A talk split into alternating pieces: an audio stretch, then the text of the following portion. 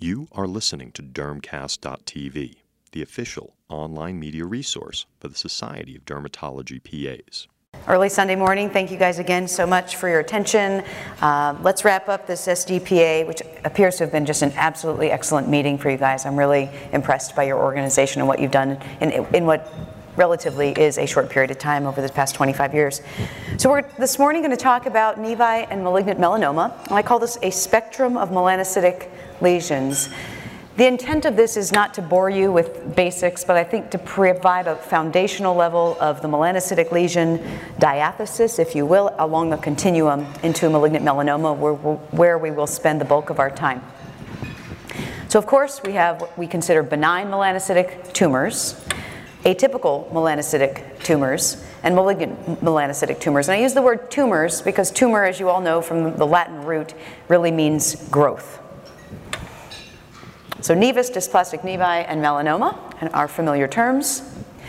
Benign melanocytic nevi arise in several different forms. They can be either acquired or congenital. They oftentimes will enlarge and increase in number until the fourth decade. Usually you'll find the majority of benign melanocytic nevi concentrated in sun-exposed areas, and the vast majority should be less than five millimeters in size in any given individual. You can see this nice, anim, uh, nice sort of caricature of nevi. Um, on the far left, actually I'll grab my, my mouse here. On the far left, you see the flatter formation of a junctional nevi, and as it evolves, sometimes you'll get a slightly domed shape. These lesions tend to remain fairly small in diameter, upwards of about the five millimeter mark. They're smooth in surface, Again, melanocytic lesions arising from melanocytes and not keratinocytes will not have scale associated with them. They're usually uniformly brown, and you'll see nevi uh, arising from melanocytic expansion at the dermal epidermal junction. This continuum of junctional nevi through what we call compound nevi and ultimately dermal nevi is a progression that can arise throughout the life cycle. This progression can stop at any given moment, so you may have paralysis at the junctional nevus stage, and on the on the contrary, you may have progression into something that is much more polypoid or even pedunculated. And you see these descriptions here. I think this is fairly basic and what many of us are familiar with. So just as a reminder, this would be, an ex- this would be a description of a junctional nevus morphologically. Very, very flat here, maybe slightly domed here, but generally fairly small and rather flat without undulation or a polypoid surface. This represents the histology of benign junctional nevus, and you can see here the clusters of nevomelanocytes, so melanocytes making a nevus, that are really abutting the dermal epidermal junction. You don't see any melanocytes expanding into the dermis. In contradistinction, a compound nevus, which again takes on a more domed shape, tends to have both a combination of the nevomelanocytes at the DE junction and as well this expansion of nevomelanocytes here within the midsection of the dermis. All of these cells are extreme, extremely healthy. If we went on to higher power, you wouldn't see mitoses or uh, significant dysplasia. And as you get into the more uh, polypoid or exophytic appearing growth, these are dermal nevi. And you see, again, polypoid on the left. Sorry, this pointer is not very easy. Um, and again, a scalp lesion, I think this is something we are very familiar with in our examinations. They tend to cluster oftentimes on the scalp. And you can see here that the nevi have, uh, I'm sorry, the nevomelanocytes have completely left the dermal epidermal junction. There's actually an expanded space here where then they aggregate in large number in the deeper aspect of the dermis. And one might say, well, then how does it stick out so much? And if you think about a pressure phenomenon, if you have a space occupying lesion, essentially this rather expansive aggregate of even benign melanocytes. They take up space, and by virtue of that space expansion, they literally push up on the surface of the skin. It's the path of least resistance, and you get this domed or very polypoid exophytic growth. So those are the three basic types of acquired nevi. We then have congenital nevi, which are most oftentimes also benign. They present within the first 12 months of life and affect just under 6% of the population. They're classified by size. So we have small, medium, and giant small being less than 1.5 centimeters at the time of onset, medium, anywhere from 1.5 to 20 centimeters. And again, you're talking about someone who's within their first year of life, so not a very large person. Uh, 20 centimeters would look astronomically large in a small person, but yet it's still classified as a medium sized congenital nevus. And there is a bit of uh, there's a bit of dialogue as to whether or not um, essentially you could get several experts in a room and and discuss whether or not there's truly an increased risk of melanoma in these medium-sized congenital nevi. I'm not going into that in this particular talk, um, but there's a lot of variation in opinion, and it likely has to do with the volume of melanocytes in the larger range of that medium-sized um, lesion. And then, of course, giant melanos- congenital melanocytic nevi are those that measure greater than 20 centimeters, and they have a different um, prognostication, both as it relates my pointer isn't forwarding. Sorry. Um, thank you. As it relates to their inherent risk of the development of melanoma and as well a complication called neurocutaneous melanosis. I'm still not able to advance. Um, thank you. And maybe someone, I don't know if it's a battery, could there are probably 150 slides, and I don't think anyone wants to hear me say next 150 times. Um, but this is a bathing trunk nevus, so this would qualify, of course, as a giant melanocytic congenital nevus. And neurocutaneous melanosis, otherwise known as leptomeningeal mel- melanocytosis, is of significant consequence. Uh, ha- this carries an over 30% mortality rate and the five year risk of developing it in anyone with a bathing trunk nevus is just over 2%, about 2.5%. Next slide, please. Thank you. So now we're going to go ahead, hit again, please. The atypical melanocytic tumors or dysplastic nevi. Next, please. Mm-hmm. And again, thank you.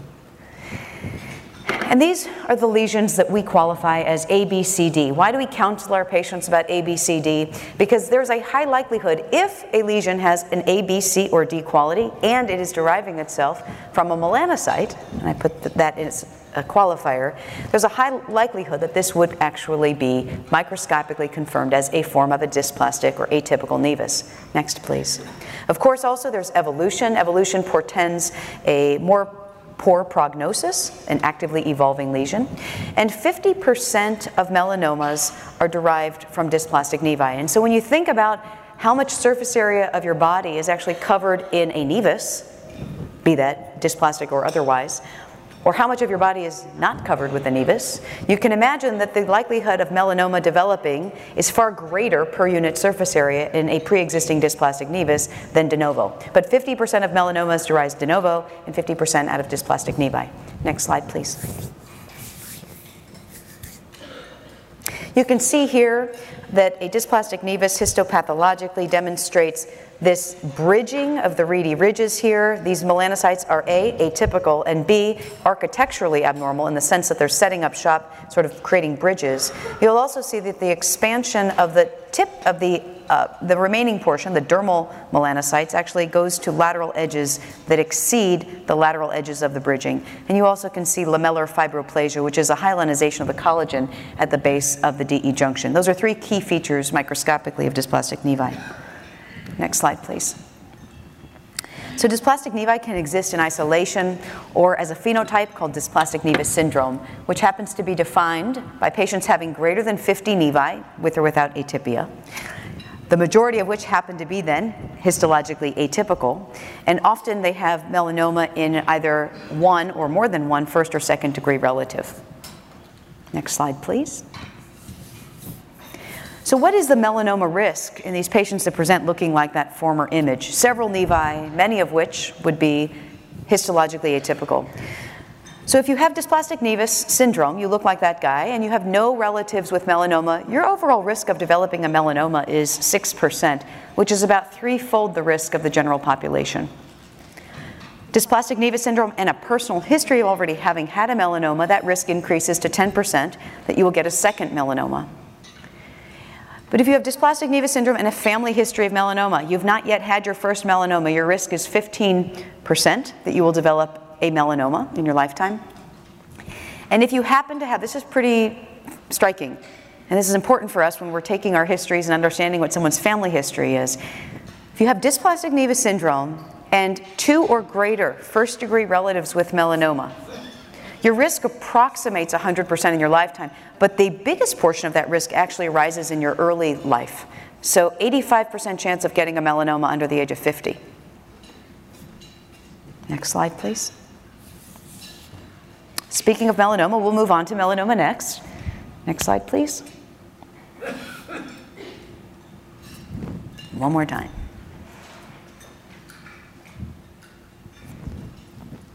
Oh, so now I'm on again?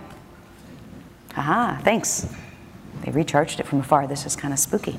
All right, so um, of course, melanoma, by definition, is a malignant tumor of melanocytes. Where do melanocytes exist? The majority of melanocytes in the human body are in the skin, eyes, ears, GI tract, the leptomeninges, as well as the oral and genital mucosa make up the rest.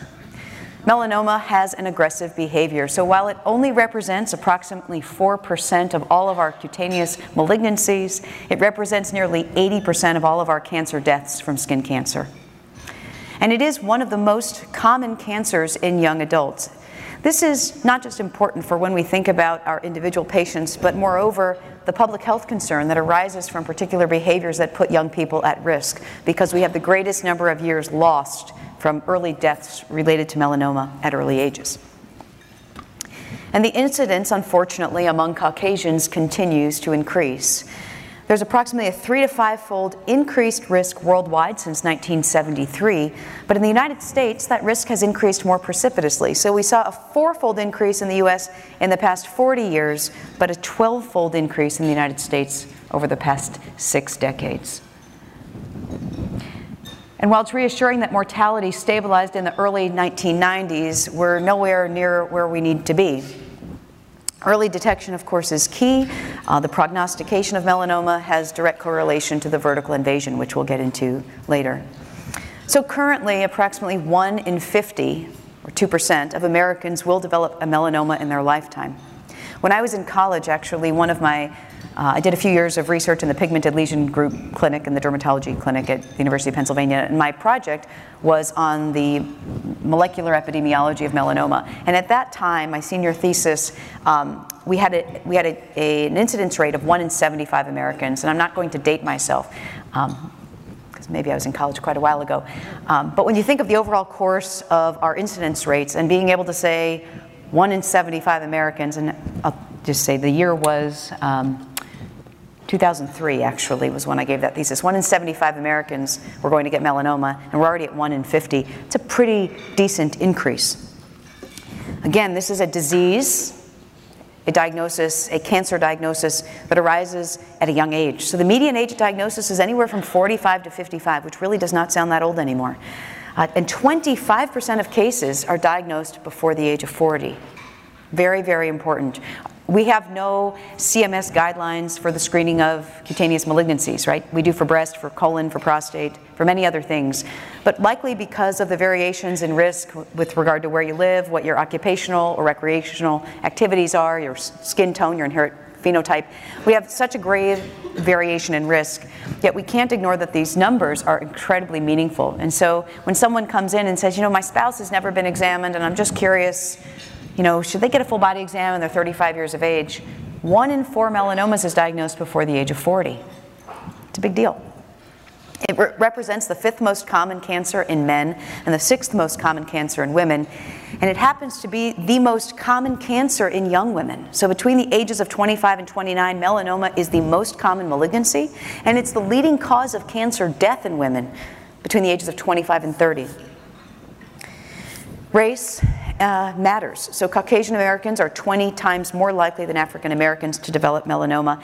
And I, I, yet want not to discourage you from screening your more deeply pigmented Fitzpatrick skin types. There was a very nice lead article in JAD, I think in 2006 or so, 2007, that uh, was regarding the dramatic increased rel- dramatic increased rate of diagnosis of melanoma in skin of color. And we can't ignore that population. You know, I practice in Phoenix, Arizona, that's a qualifier, but I have several patients that have deeply pigmented skin types from four to six that we have diagnosed with melanoma. Don't forget about that population. So, what are the melanoma risk factors? Certainly, family history plays a role with or without identifiable genes, but most certainly, if there are genetic profiles that portend a risk, take that seriously. CDK2NA, high risk, BRCA2, lesser risk, but still relevant. Of course, the phenotype, lightly pigmented skin with red hair and a tendency to sunburn. Dysplastic Nevus syndrome, as we have articulated, and the xeroderma pigmentosum DNA repair defect, all increased genetic risks. And then there are environmental risks. Of course, intense intermittent sun exposure, those people that live at high latitudes, areas where they don't get a tremendous amount of sun, and then they vacation in Florida for spring break and, you know, for July 4th weekend and spend a week, you know, twice a year getting intense sunburns, high risk. Chronic sun exposure, your roofers, your lifeguards, your, you know, persons that love to jog or to play golf. Equatorial latitudes, closer to the equator, higher incidence of melanoma, PUVA and tanning beds, and of course, underlying immunosuppression, usually, most oftentimes, that's iatrogenic immunosuppression, which increases the risk for melanoma.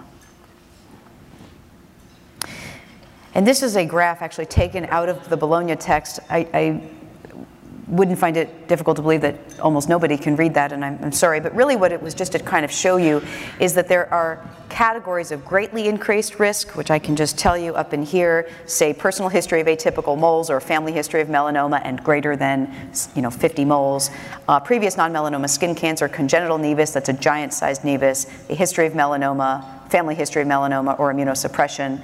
Uh, then there's moderately increased risk, which are a large number of nevi or uh, upwards of 10 clinically atypical nevi, chronic um, tanning, and then modestly increased risk, not moderately, but modestly.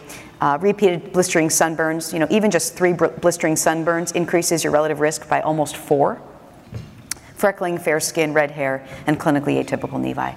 But really what we can break this down is into are the what I call non-modifiable risks and modifiable risks. You can't change your parents, you can't change, you know, what race you were born into, you can't change if anybody in your family did have melanoma.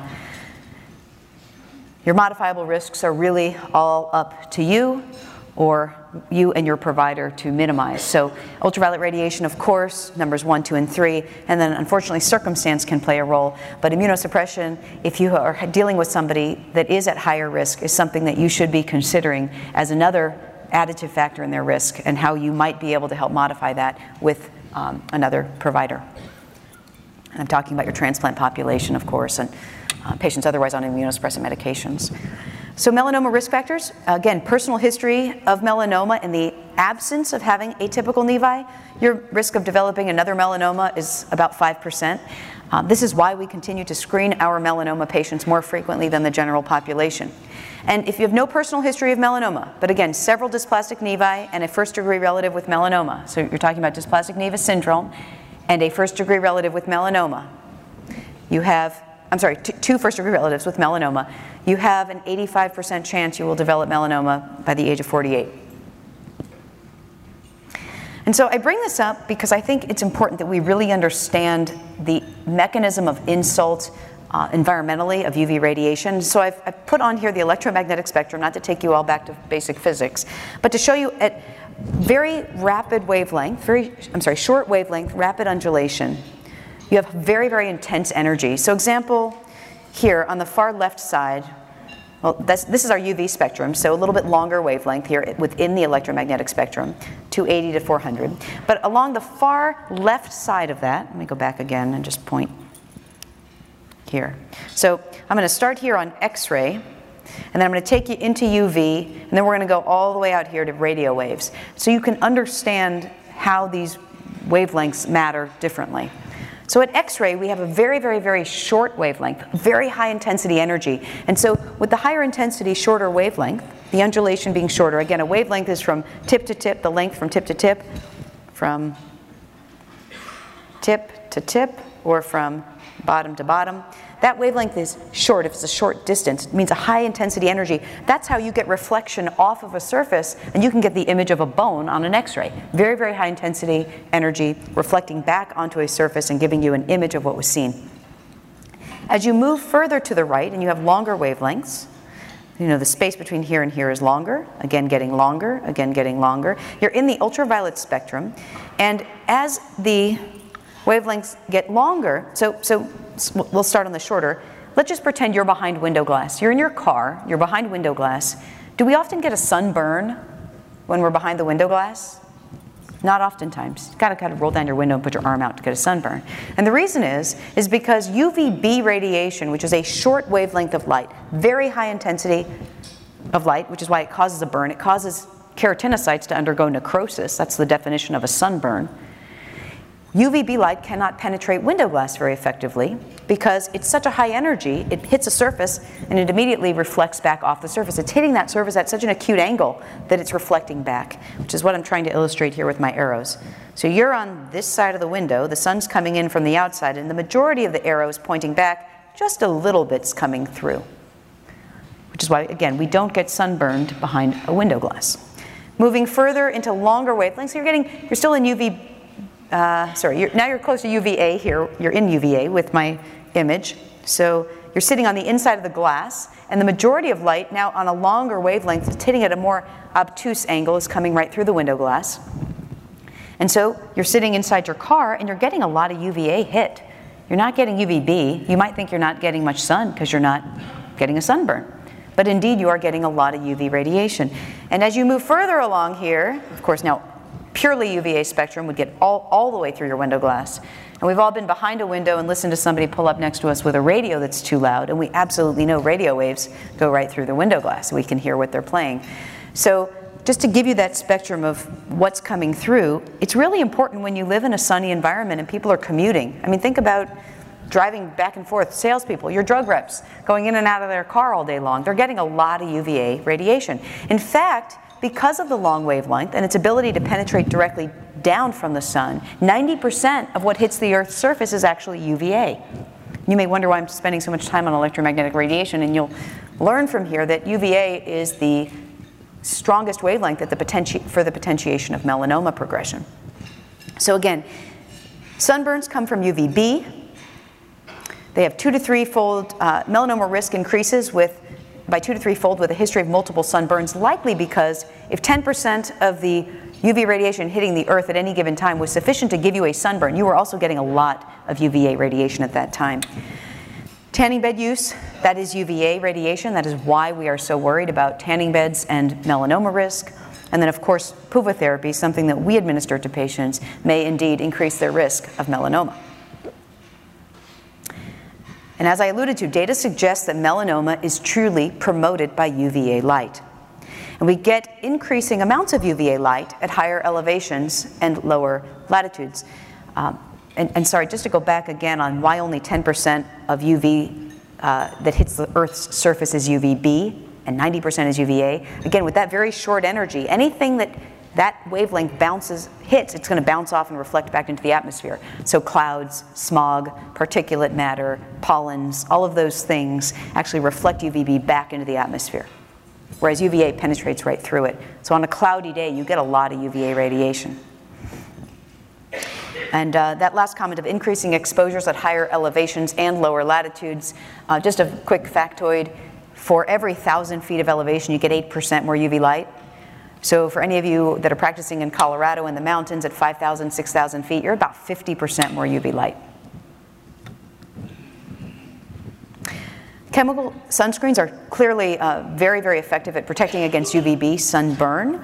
Um, in fact, your SPF factor on a sunscreen is purely a UVB protection factor, has zero connotation as to what its UVA protection is. Um, and it may give you a false sense to go out and, you know, lay out in the sun.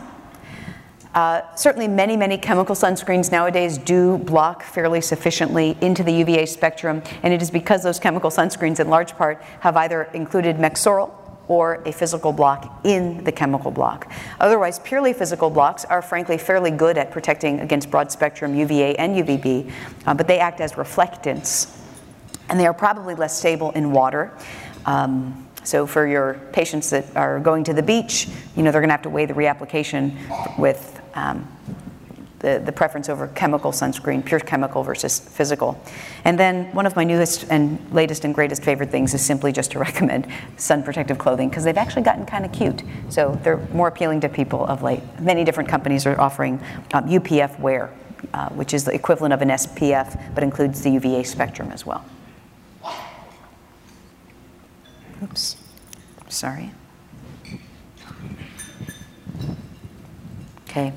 So the molecular pathogenesis of melanoma arises from several different features that can go awry at any given time, namely the self-sufficient growth signals that melanocytes can develop, their insensitivity to anti-growth signals, the ability to evade scheduled cell death or apoptosis, Ultimately, they develop a limitless replicative potential, sustained angiogenesis, so they grow their own blood vessels in the vicinity of where they are, which then, of course, helps to facilitate further tissue invasion and distant metastasis. And it is the activation of oncogenes, the inactivation of tumor suppressor genes, and or the altering of signaling molecules, which act all in sequence to allow melanoma to progress. And I liked this cartoon of the melanoma progression, again, starting with what looks like a benign nevus. If you're unlucky enough to then have that benign nevus turn into a dysplastic nevus, remember that 50% of melanomas derive themselves from dysplastic nevi. So this dysplastic nevus here, again, starting to show features that are atypical progression with some bridging here. Now breaking off separately into a radial growth phase where primarily we're still going laterally, but in separate dysplastic architectural array and then the vertical growth phase, which is really when the prognosis changes and ultimately invasion into the blood supply in the dermis and allowance for distant metastasis. And this could be a blood vessel or a lymphatic channel. We do recognize that melanoma spreads with two modalities. So, of course, early detection is key to increasing our melanoma survival rates. And this can be done several different ways, most definitely with the help of you all in your clinical examinations. Attention to A, B, C, D, E criterion, and very especially in your adult population that should no longer be acquiring new nevi. We said the majority should happen through the fourth decade. Um, the ugly duckling sign. Which of these looks like it just doesn't belong? Which could be a de novo melanoma or could be the evolution of an existing mole into something that's dysplastic or even worse, melanoma. Of course, dermatoscopy can be incredibly helpful in our distinction between what might not even be a melanocytic lesion or a melanocytic lesion with atypia. Um, clinical photography and serial photography can either be done by many of you in the office settings, and I would encourage you to have your patients that are at higher risk also doing clinical photography at home. And, you know, if you do an exam on a given day and you say, listen, if you take your pictures when you get home, or you let me, sorry, let me take your pictures today, at least we have a clean baseline. I don't need you taking pictures ever again. I need you using these pictures and comparing to these images moving forward. And then, of course, our gold standard histology. You biopsy something if you don't think it's quite right. Uh, and this could be done with or without the pigment deletion assay. As many of you know, I spoke to that in the uh, Scientific Advisory Committee talk earlier this week. So there's clearly an ugly duckling on this particular patient. And when you talk to patients about evolution, don't forget about the symptoms, not just the appearance. So a pre-existing mole which all of a sudden itches or bleeds, that also should suggest uh, concern. Of course, dermatoscopy, serial photography, and then I just want to point out that those A, B, C, D, E criterion, of course, don't necessarily mean that everything that meets those criterion is a concern. By definition, it has to be a melanocytic lesion. So not every lesion that meets those criteria of being asymmetric and having border irregularity and color variability is melanocytic in origin. Here's a seborrheic keratosis, of course, derived from keratinocytes. This would be a dermatofibroma derived from collagen, and a lesion that's a hemangioma derived from a blood vessel, of course. So let's go through these melanoma variants. Four major types of melanoma, from the most common to the least common. We have superficial spreading melanoma, nodular melanoma, lentigo maligna, and acral lentiginous. So superficial spreading melanoma represents between two-thirds and three-quarters of all melanoma. Most common, you'll find these melanoma on the trunk uh, or legs, the trunk in men, excuse me, and the legs in women. It will begin as a brown lesion, often with just a variegate or irregular surfaced um, border. The diameter does tend to be just slightly larger than a normal nevus, so just upwards of about six millimeters, and they develop variable pigment over time. So this is the lesion that someone may say to you, you know, it used to just be kind of this medium brown, and the side of it is looking darker to me. Perfect. Believe your patients. Nodular melanoma, 15 to 20% of all melanomas, again, most common on the trunk and extremities, tends to actually begin as a brown or black papule or nodule, grows rapidly, and not infrequently will these subtypes ulcerate. And as we talk about the prognostication of melanoma from a microscopic perspective, um, ulceration is an important factor. Lentigo malignant melanoma, representing fewer melanomas. Really, these are melanomas that exist in chronically sun damaged skin. So they're very common on the extensor forearms, hands, and face and neck. This tends to be a diagnosis of older individuals versus the majority of melanomas we talked about happen really in middle age. This is a diagnosis of the elderly. A large brown or black patch, oftentimes very large. So you think about clearing something like this on someone's face. No small task, up to six centimeters in diameter um, is not even that unusual. And very slow growth over years, often arising out of what clinically otherwise had just looked like it was a lentigo amongst many other lentigines. And lastly, acral lentiginous melanoma. Very rare melanoma in Caucasians, but actually not an infrequent type of melanoma in our more pigmented, uh, heavily pigmented skin types has a predilection for the palm soles and mucous membranes. And this is a very aggressive form of melanoma, metastasizing early. In fact, when I counsel my patients and I do my full body exams and say, you know, and just when you take your nail polish off, always be sure to take a look, even if you're not the one taking the nail polish off. You never want to have a vertical line going from the cuticle to the tip of the fingernail or toenail. And then they're like, huh, and I said, that's how Bob Marley dies. And they all go, oh, really? That's how Bob Marley died, and it kind of sticks. So you, know, you can share that factoid with your patients, and they'll never forget. So, of course, the key to a melanoma diagnosis is the biopsy. You've got to get adequate depth, and whether you do that by an excisional biopsy, a very deep shave, or a punch, um, you've got to get a representative portion of the lesion if you are only taking a sample of an existing uh, of a larger lesion, and you've got to get to adequate depth because that's going to be your biggest prognostic indicator histologically.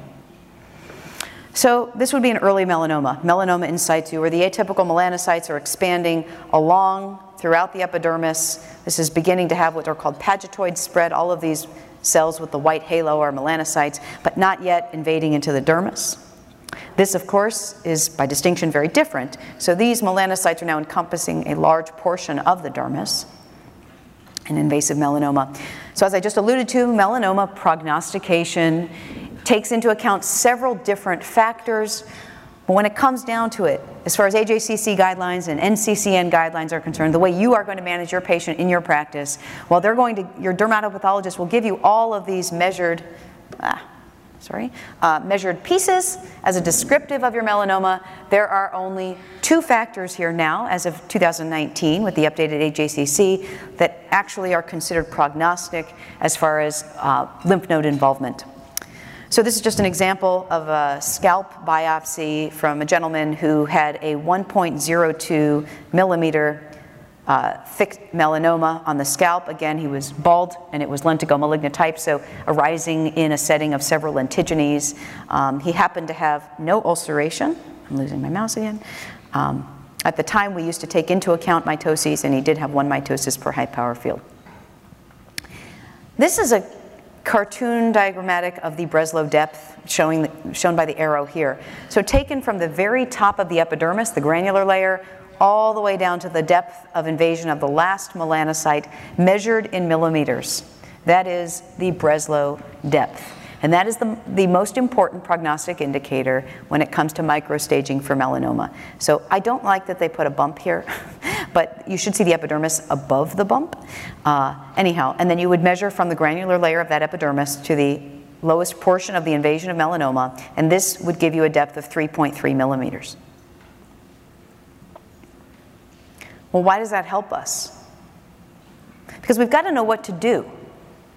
Not just well, you have melanoma. Well, how are you going to manage the melanoma? Are you going to excise it right off the bat? And if so, what kind of margin do you need? Well, does the patient need a sentinel lymph node biopsy before they're ready for their excision? So all of this is, is very important on the primary T staging. So the excision with appropriate margins, whether or not they need a sentinel lymph node biopsy, again, predicted by the Breslow depth and the presence or absence of ulceration. And then the idea of a, an elective lymph node dissection would come into play in somebody who may have a very deep Breslow depth or clinically palpable lymphadenopathy. So if you have a lesion you're biopsying at the time of the evaluation and you have a high likelihood of suspicion that it may be a melanoma, it is wise, in fact, it's appropriate and recommended that you do a lymph node exam in the draining basin from that site in which you did the biopsy. Because the patient's, of course, going to go home and you're going to get a result three days later. Pick up the phone and call them to go over the results and what needs to happen. And if you don't know if they had detectable lymphadenopathy, how do you counsel them accordingly without having to then bring them back into your office? Which you may want to do if you have a melanoma diagnosis anyhow. Um, but it's a good practice to be in so you know what you're talking about when you're talking to the patient about what will likely be the next step.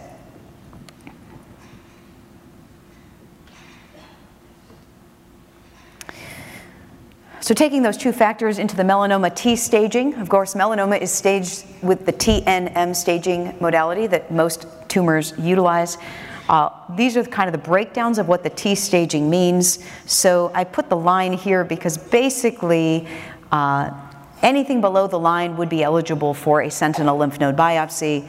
Anything above the line really should not be considered for a sentinel lymph node biopsy. So your cutoff right here is a melanoma that would be less than or equal to 0.8 millimeters. Again, this is updated 2019 data from AJCC. Um, less than or equal to 0.8 millimeter thickness with ulceration, so it could be a 0.6 millimeter depth with ulceration, or anything that would be considered minimally invasive, 0.8 to 1, with or without ulceration. You get deeper than that, 1 to 2 millimeters without ulceration. All of this is considered intermediate depth from 1 to 4 millimeters. So all of those with 1 to 4 millimeter depth, regardless of ulceration, are recommended to, ha- to have a discussion about sentinel lymph node and then beyond that, we'll discuss, and I have more, another slide on this. So we'll go through it. When to do or not to do. Sentinel lymph node, again, is not recommended for patients with thin melanomas, you know, defined by a depth of less than 0.8 without ulceration. It may be considered for those that are superficially invasive, 0.8 to 1 millimeter, uh, or 0.8 thickness with an ulceration. A sentinel node is recommended for those with intermediate depth melanomas, one to two millim, I'm sorry, one to four millimeters, with or without ulceration. And it may be recommended for patients with deeper melanomas, greater than four millimeters, but at that point, you might better be set doing an elective lymph node dissection than just doing a sentinel node. And of course, I have the asterisk there that this is after a thorough discussion considering the potential risks and benefits, and that is to say that the reason to do a sentinel lymph node is really for prognostication. Unfortunately, we don't have an overall survival that is of anything we can benefit with currently available treatment modalities. I'm going to say that one more time. The reason to do a sentinel lymph node biopsy is because somebody wants to know the information. They would rather know than not know, and they're willing to undergo the procedure with the associated risks of the surgical procedure. That could mean that you have a postoperative infection. That might mean that you have lymphedema. Um, or it could be that you have no complications, of course. But the reason to do it is to prognosticate their likelihood of ultimately having metastasis down the road, a stage three diagnosis. Um, currently available treatments have not yet proven, and I will say that with a qualifier because I think it's just time until we aggregate enough data with the newest modalities of care.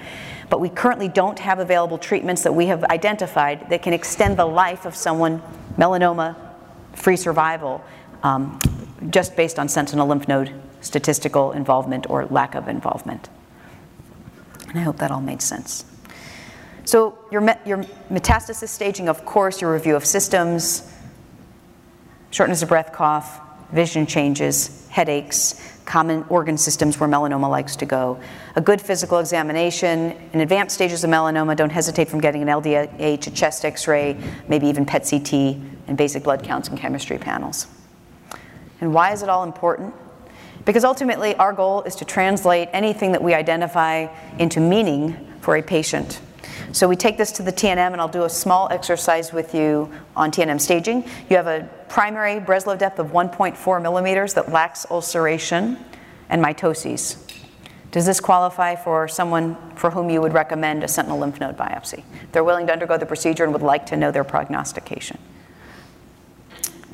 Yes. So they ended. They have a T stage of a T2A. Again, a an, uh, a minimally invasive one to two without ulceration. So we're going to put them into the table here. T2A. We did our sentinel node after a thorough discussion, and they had their sentinel node positive with N1A disease, clinically occult microscopic metastasis. Imaging was negative, and they did a, after you do a sentinel node, if it's positive, they take out the rest of the node. So there was nothing else there by virtue of the N1A. And the PET CT was negative, M0. So this patient was a T2A, N1A, M0 stage. Again, T2A, N1A. So they ended up as a clinical stage 3 melanoma patient. So again, translating all of these alphabet soups into something that's meaningful, we're talking about melanoma survival, we're talking about prognostication. This patient wants to know what's my likelihood of living? And at what point in time do I need to feel as though my survival is at risk?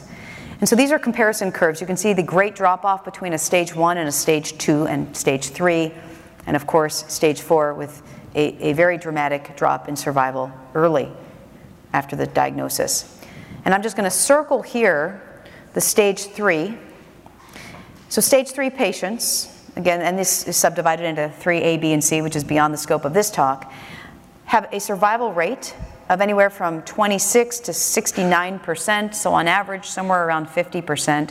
And for those of you that were in my talk earlier when we were talking about the um, uh, prognostication with melanoma using the Castle Biosciences test. Many of you remember that I said stage three melanoma patients, 50% will have occult metastasis. And so in the stage one and two, if we could do that tape stripping analysis, or, I'm sorry, the, the microscopic analysis on their actual tumor to look at the gene profile, the gene expression profile, maybe we could understand which percentage of patients in early stage disease would even have a higher risk of metastasis if we could find that small percentage of patients, because 50% of stage three patients we know will eventuate into having distant metastasis. And that's shown here with a survival between 26 and 70%, 50% finding itself right in the middle of our stage three population.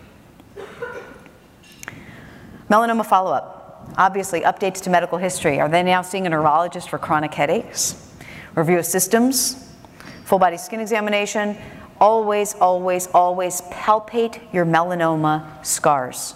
Because the first place that a melanoma will recur will be local. So you palpate the scar, you palpate the region around them. I picked up subcutaneous metastasis just from palpation alone, not from any visible idea that anything was going on. Palpate the lymph node basins. Melanoma is one of those evil malignancies that even if you did a sentinel lymph node biopsy, what happens if it was in transit? What happens if it was in transit and you missed it on sentinel lymph node? And your patient's immune system in their young, healthy person, the people that are most commonly afflicted by this, by this malignant diagnosis, is containing that melanoma somehow in their lymphatic transition or their hematogenous spread. And eventually, years later, the melanoma pops up. How many of you have had a patient who had a melanoma for which it was appropriate to do a sentinel node. The sentinel node comes back negative, and seven years later, your patient has enlarged lymphadenopathy and ultimately the identification of metastasis. Again, it's that portion of patients that if we had another clinical test that was better than anything we currently had, again, the gene expression profile I'm throwing out there because that's currently postulated as potentially being helpful in that scenario we may be able to pick up those patients that really are at higher risk. And ultimately, if we can do the right studies, we can figure out well, then what interval do we screen them on? How do we screen them to pick them up earlier? But don't think that because it's five years out, you're out of the woods, not with this diagnosis. So palpate your lymph node basins, palpate your scar and that region every time. Counsel your patients to do the same at home because eventually they'll be on a screening profile of, you know, after five years of every six months, likely. Well, they can do some things at home to help you out help them out. Again, laboratory or radiology evaluation depending on the original stage, and then just to remind them, of course, to do their home exams and to always continue to photoprotect. So, in summary, nevi and melanoma exist along a, a, biologic spectrum. Key features on physical examination can be very helpful in distinguishing between benign and malignant tumors. UVB and UVA irradiation from the sun and other sources are known carcinogens. The incidence of melanoma is rising. Melanoma is an aggressive malignancy with an overrepresentation in younger white populations. And early detection is key, as the majority of tumors will eventuate into growing vertically, and depth is the most important prognostic factor in determining one's survival. And that's all we've got. Thank you very much.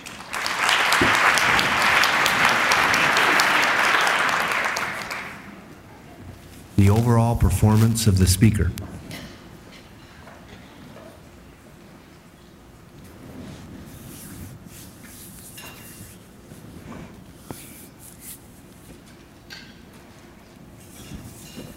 How useful will this session be in your practice?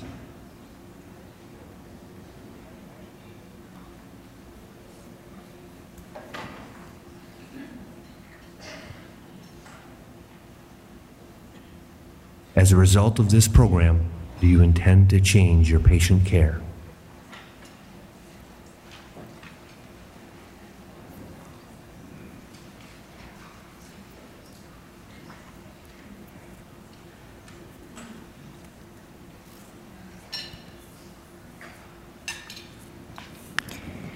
Okay, so the first question uh, how do you treat recurrent dysplastic nevi?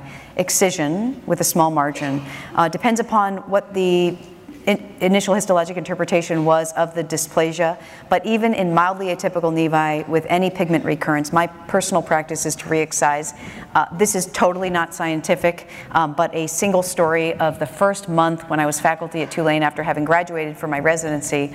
I had a woman who came in with a lesion on her abdomen, Caucasian female, probably in her mid 40s, who had had a mildly dysplastic nevus by biopsy. She actually had her report with her. It was from five years previously. She was establishing care in New Orleans. She had never, she had not formerly lived there.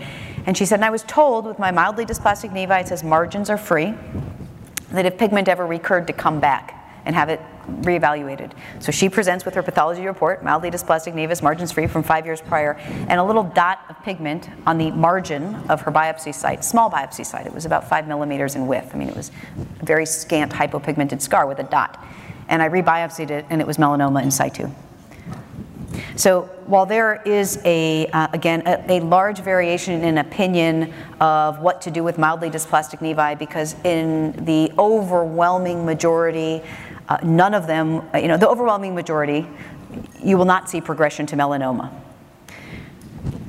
But you know, when you're young and new and that happens to you, you start to think twice about every mildly dysplastic nevus you remove that says margins appear clear and, you know, what do you do if pigment comes back or what if it extends into the margins? So I'll just tell you, if it extends to margins and it's mildly atypical, ah, sorry, and it extends, uh, if it extends to margins and it's mildly atypical, I bring them back and I just do a shave removal. Two reasons really, sampling bias, what if I actually didn't sample the worst part of the mole? Um, and also then of course if it does not extend to margins and it looks clinically clear, I counsel patients to return if any pigment recurs. And in that scenario, then I would do an excision. Assuming it's a while later and I would rather be deeper. Um, malignant melanoma, any tips for evaluating pigmented lesions within tattoos? Ugh. I, I literally, uh, you know, often will comment to my patients who have had a history of melanoma that have a lot of tattoos um, that, you know, they're making my job very, very difficult. And I literally scour them. I take my dermatoscope and I, I change the settings so I actually hold it away from the skin as an amplified light source directly over the tattoo. And then if anything seems, of course, egregious, I'm using my dermatoscope. But it is very difficult. Several years ago, this guy moved away, but I had a melanoma uh, tattoo, I'm sorry, a tattoo artist who had three melanomas. And I literally used to get like a belly upset every time I would see him on the schedule, just wondering, oh my God, am I gonna miss something? But he had had three melanomas and he was covered, I mean, covered in tattoos. Do I refer all of my melanoma patients to oncology? No. Early stage superficial melanomas I follow myself. Anyone with advanced stage, you know, advanced tumor stage, we do send off to medical oncology to manage with us. Do you screen melanoma patients, especially with those with two or more for pancreatic cancer? Ordering ultrasound. Wow. No, I don't. But I do use the color uh, test, and that's I'm not again. I have no vested interest in this, but it's a very simple test. If you ever go to color.com, color.com offers a test. It's now 200 and I think 59 dollars for patients to do at home. I've done it myself actually. Um, in the privacy of their own home, they spit into a test tube. I mean, there are some rules like don't chew gum and eat anything for 30 minutes before spitting into the test tube. But you send it off and you get a result uh, within three weeks. It's done perfectly in the privacy of your own home, so none of your physicians actually have to have the record you know, as far as pre-existing conditions are concerned and where our laws will sit on that, uh, that might be relevant.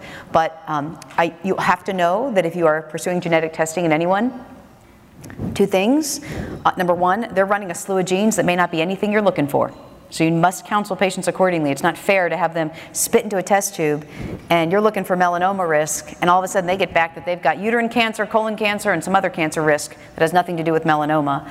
They need to know that it's looking at 39 genes and the risk of everything. And number two is life insurance companies can find that you did this, and I don't know how they can, but they, they will know that you've done it. And so it's appropriate also if you have maybe younger people that haven't yet secured life insurance, that if that's like on their to-do list in the next short while, or they're looking to start a family and they're going to want life insurance, that maybe they get it a year or two earlier uh, to just get it secured because ultimately they can discriminate. They cannot after the fact, but they can.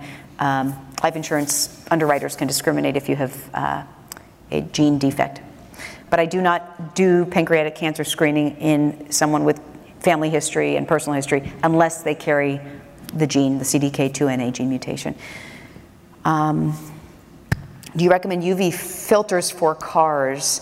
Um, I do. I, I, I, don't have a brand, um, but you can go to um, you know, your car uh, dealerships and so forth, and they usually work with a person that can do extra tinting. And for people that are at higher risk or that have had several uh, skin cancers, transplant populations, we'll write a letter of medical necessity that allows them to get that um, done at a grade higher than what others, otherwise is considered standard. Um, do you send patients for genetic testing with a history of melanoma? If so, when and are you worried about future life? Huh, that's great. So thanks for asking. The um, genetic testing happens not just if they have a single melanoma, but a single melanoma and one first degree relative. I talk to them about it, and that first degree relative having had a history of melanoma being it. So if that first degree relative had a history of melanoma, and either that relative or anyone in the same uh, lineage. So let's say it was a patient who has melanoma, their mother also had melanoma. I'll discuss it. If their mother had melanoma, the patient has melanoma, their mother has melanoma, and the mother's father either had melanoma or there's anything in that lineage with uh, pancreatic cancer, colon cancer, or breast cancer, then we recommend it. Not just discuss it, but recommend it. Sure. A single person with a single melanoma and no significant family history, I don't make the recommendation for genetic testing. The patient with melanoma with one first degree relative with melanoma, I do have a discussion, and, and meaning that that's the only family history is they have a first degree relative with melanoma. If they have either two first degree relatives with melanoma, so the patient has melanoma, and they have two first degree relatives with melanoma, or one first degree melanoma, first degree relative with melanoma, and anyone else in that lineage. So if it was the mom with melanoma, the maternal lineage, her siblings, her parents, that have either melanoma, or meaning a second degree relative of the patient, or breast or colon or pancreatic cancer, then we recommend it. So on that last scenario, again, patient had melanoma, they have a first degree relative with melanoma, and that first degree relative with melanoma in that person's lineage has either breast, pancreas, or colon then we recommend it. Do you excise positive margins, rebiopsy, your watch for moderate? I excise for moderate atypia. Again, if it's positive margins on a moderate atypia, you should be at least reasonably concerned there could be sampling bias. If you've not cleared the entire thing, at the margin you may have something that's more than moderate. So you want complete sampling by the dermatopathologist, not because you think you missed melanoma. It'd be rare to have moderate in one stage of a lesion and melanoma, but severe, you'd certainly want to clear severely atypical nevi. Again, 50% of melanomas arise from atypical nevi. Uh, nevi, since 50% of melanomas develop uh, from dysplastic nevi, do you recommend biopsying all atypical appearing nevi, or are you okay monitoring and when do you fully excise mildly atypical nevi? So, okay, let's answer the first question. Um, I do not recommend biopsying all atypical appearing nevi. I do if it's the ugly duckling factors in a given individual. If they have dysplastic nevus syndrome, I tell them they sit one or two standard deviations from the mean, and I am not cutting off all their moles because mildly atypical, maybe even mild to moderate, is their normal. So I'm looking for ugly ducklings in them that would suggest greater than moderate, uh, mild to moderate atypia. So moderate moderate severe, severely atypical. Um, when do I fully excise mildly atypical? I really don't fully excise mildly atypical. The only way I would know it's mildly atypical is if I did a biopsy, and the only reason I would be taking any more is if it extended to margins, and in that case, I tend to do a broad shave. Um, rather than an excision. Um, melanoma sunspot versus melanoma. Any pearls to suggest one or the other? By sunspot, I think you may mean like lentigo, uh, so the variations in pigment and evolution over time. So if a given lesion at any moment in time that's a lentigo has various different degrees of pigmentation or dermatoscopic appearing features where there's been a dropout of pigmentation or many of the other things that can be seen in an atypical lesion, biopsy it. Um, melanoma, you know, certainly uh, meeting all of the uh, factors of A, B, C, D, E, those, those tend to be very, a frank melanoma versus a lentigo tend to clinically look quite different from one another. Longitudinal melanonychia, when to do a biopsy versus watch. Um, if it does not come from the matrix, do I have to worry?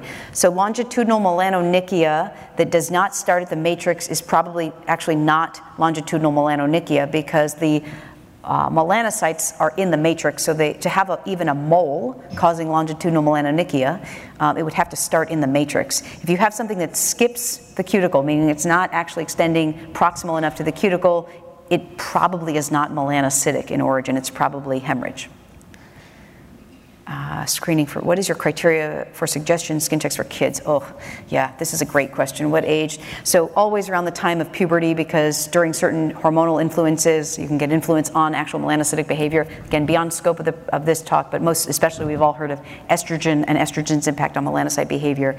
Uh, uh, basically, how white is the kid? What type of outdoor uh, exposures do they get? And I always say to parents when they ask this question in the absence of their kid being there, hey, so I've got a 14 year old, and you know, I said, when they're done listening to you, and when they're starting to balk doing the things that you want them to do, make them listen to us so that we get them in for good counseling about when they're going rafting down the river, not to let themselves get a sunburn. Remember, just three sunburns in your lifetime increases the risk of melanoma four, nearly fourfold, it's 3.8 fold.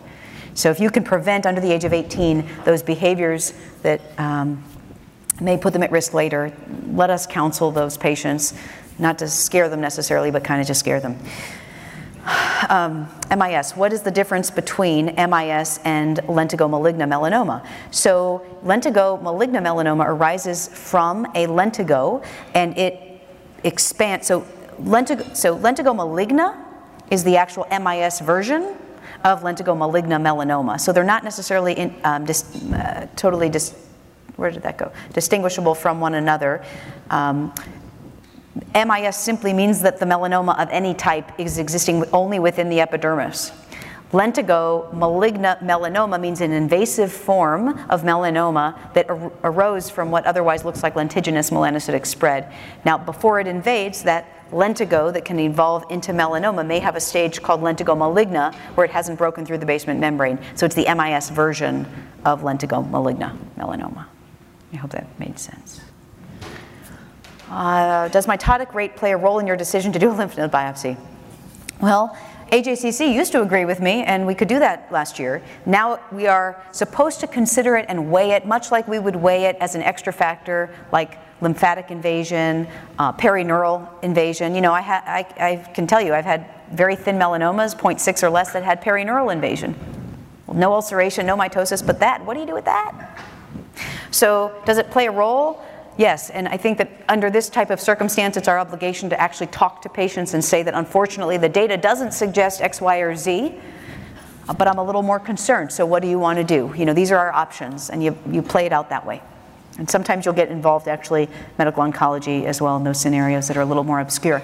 Looks like I'm getting kicked off again. Um, I know I'm back up shortly, but thank you so much for your, your presentation. We'll give you a bathroom break and come back in a few. This has been a presentation of Dermcast.tv, the official online media resource for the Society of Dermatology PAs.